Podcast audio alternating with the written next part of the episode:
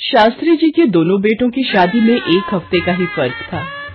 उनके बड़े बेटे अमर की शादी गाँव में रहने वाली एक साधारण सी लड़की गौरी के साथ हुई थी, जबकि छोटे बेटे दीपक की शादी शहर में रहने वाली ज्योति से हुई थी। शास्त्री जी और उनकी पत्नी उमा दोनों बहुओं के आने से बहुत खुश थे। सुनो जी, गौरी और ज्योति दोनों बहुओं के आ जाने से घर में रौनक आ गई है, वरना मैं तो सारा दिन दीवारों से बातें करती रहती थी। तभी गौरी चाय ले आती है। पापा जी आपकी चाय बिना चीनी वाली और माँ जी ये आपकी ज़्यादा अदरक वाली। खुश रहो बहू। दूधो नहाओ पूतो फलो। ज्योति बहू नहीं उठी क्या अभी तक? जी वो बेड टी पीकर ही उठती है तो देवर जी के कमरे में बस देकर ही आ रही थी। देवर जी आपकी और ज्योति की बेड टी गौरी को सुबह जल्दी उठने की आदत थी। वो गाँव में पली बढ़ी थी। पर ज्योति एक ऐसे परिवार से आई थी जहाँ नौकर चाकर ही सारा काम करते थे। दीपक और ज्योति की लव मैरिज थी, पर गौरी को अमर के लिए शास्त्री जी ने पसंद किया था। गौरी सारा दिन घर का काम करती थी, पर ज्योति को घर के काम करना बिल्कुल पसंद नहीं था। ज्योति की आदत थी गौरी को बात बात पर ताने देने की। एक दिन, गौरी भाभी, मेरी कोल्ड कॉफ़ी बना दो। ओह, आपने तो कभी गाँव में कोल्ड कॉफ़ी का नाम भी नहीं सुना होगा। हमारे गाँव में गर्म गर्म दूध, वो भी मलाई वाला पीते हैं। उसमें बहुत ताकत होती है। क्या? मलाई वाला दूध? छी छी छी छी मुझे तो नाम सुनते ही। उल्टी महसूस होने लगी। इतनी देर में उमा आ जाती है। ज्योति, तुम शहर की हो, इसका मतलब ये नहीं कि बड़ी जेठानी से ऐसे बात करोगी। माँ जी, मुझे नहीं लगता कि मैंने कुछ गलत बोला है। कोई बात नहीं, माँ जी। इसमें ज्योति की कोई गलती नहीं है। ज्योति, मैं तुम्हें अभी कोल्ड कॉफ़ी बनाकर देती हूँ। नहीं भाभी, मुझे नहीं पीनी अब कोई कोल्ड कॉफ़ी ज्योति का ये व्यवहार गौरी के प्रति दिन पर दिन बढ़ता ही जा रहा था। एक दिन। अब उमा, ये मनोहर भाई साहब के घर में आखिरी शादी है। वो चाहते हैं कि हम सब सह परिवार वहाँ जाएँ। तुम गौरी और ज्योति से बोल देना। ठीक है।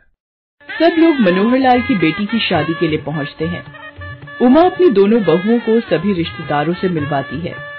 नमस्ते शीला बहन जी, ये मेरी बड़ी बहू गौरी, पैर छुओ बहू आंटी जी के। बस बस, बहू, जीती रहो। ये मेरी छोटी बहू ज्योति, तुम भी पैर छुओ आंटी जी के बहू। माँ जी, ये पैर वैर छूने के जमाने गए, मैं तो आंटी जी को हेलो करूँगी। हेलो आंटी जी। ज्योति का ये व्यवहार उमा को अटपटा लगता है। घर आकर वो ज्योति पर गुस्सा करती है। ज्योति, क्या तुम्हें बड़ों का जरा सा भी लिहाज नहीं है? माँ जी, मैं गौरी भाभी की तरह कोई गाँव देहात से नहीं आई हूँ। मैं शहर की मॉडर्न लड़की हूँ।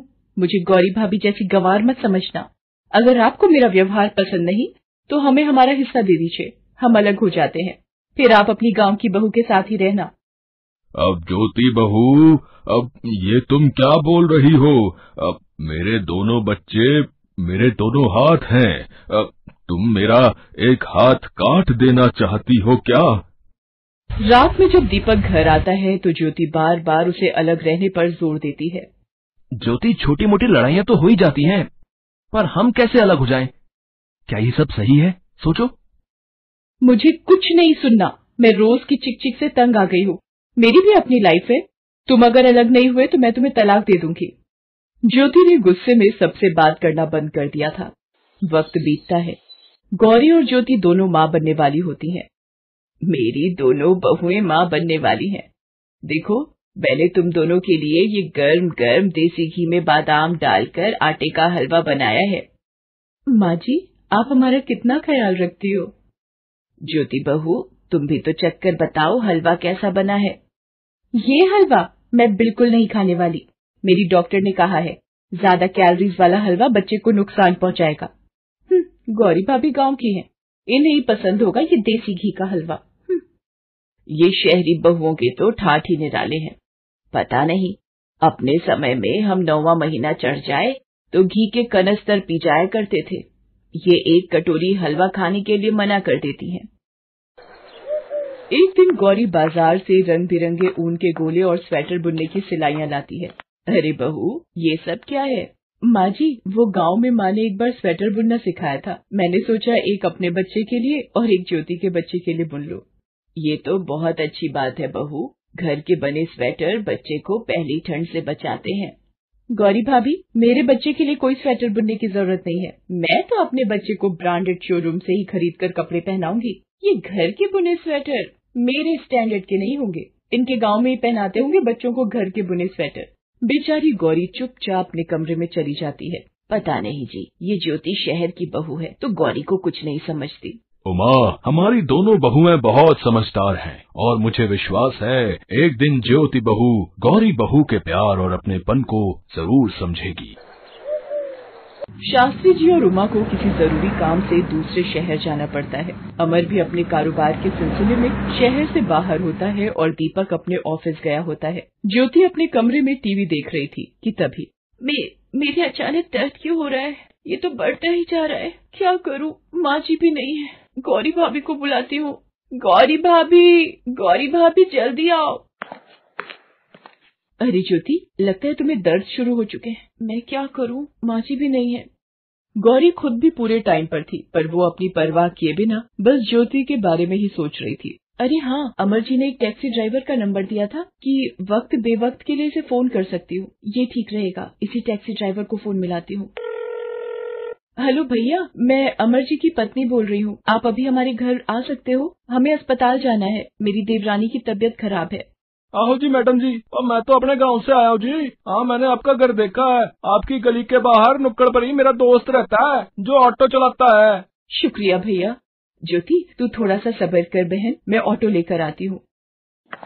गौरी पैदल चलती हुई ऑटो वाले का घर ढूंढती है और उसे बुला कर लाती है। गौरी ज्योति को ऑटो में बिठाती है। ज्योति ये सब कुछ देख और समझ रही थी कि किस तरह गौरी उस वक्त एक बड़ी बहन की तरह उसकी मदद कर रही है। वो मन ही मन सब याद करती है। गौरी भाभी को मैंने हमेशा गाँव की गवाह ही कहा है पर आज भाभी ही मेरी मदद करी है। मैंने हमेशा अपने शहरी होने पर घमंड किया, जो मेरी सबसे बड़ी भूल थी। भैया, थोड़ा जल्दी चलो। गौरी ज्योति को लेकर अस्पताल पहुँचती है। भागा दौड़ी में गौरी की भी हालत बिगड़ने लगती है। वो अपने देवर दीपक को फ़ोन मिलाती है। डॉक्टर गौरी को भी एडमिट कर लेते हैं। दीपक भी अस्पताल पहुँच जाता है। वो एक नर्स से पूछता है। सिस्टर, मेरी वाइफ और भाभी अब दोनों कैसे हैं? मुबारक हो सर। आपकी वाइफ ने एक बेटे को जन्म दिया है। क्या? मैं पापा बन गया। थैंक यू सिस्टर और मेरी भाभी की तबीयत कैसी है? डॉक्टर अभी उनके साथ ही है। थोड़ी देर बाद डॉक्टर बाहर आती है। डॉक्टर मेरी भाभी कैसी है? मुबारक हो। आप एक प्यारी सी गुड़िया के चाचा बन गए हैं। एक साथ दो खुशखबरी सुनकर दीपक मारी खुशी के पागल हो जाता है। वो तुरंत शास्त्री जी और अमर को फ़ोन लगाता है। वो भी बहुत खुश होते हैं। एक दो दिन में गौरी और ज्योति को अस्पताल से छुट्टी मिल जाती है। ज्योति गौरी और सभी परिवार वालों से अपने बुरे व्यवहार के लिए क्षमा मांगती है। अरे, मेरी दोनों बहुएँ मेरा गुरूर हैं। आज पोता पोती को पाकर मैं बहुत खुश हूँ। भगवान, आप ऐसे ही मेरे परिवार को सदा खुश रखना।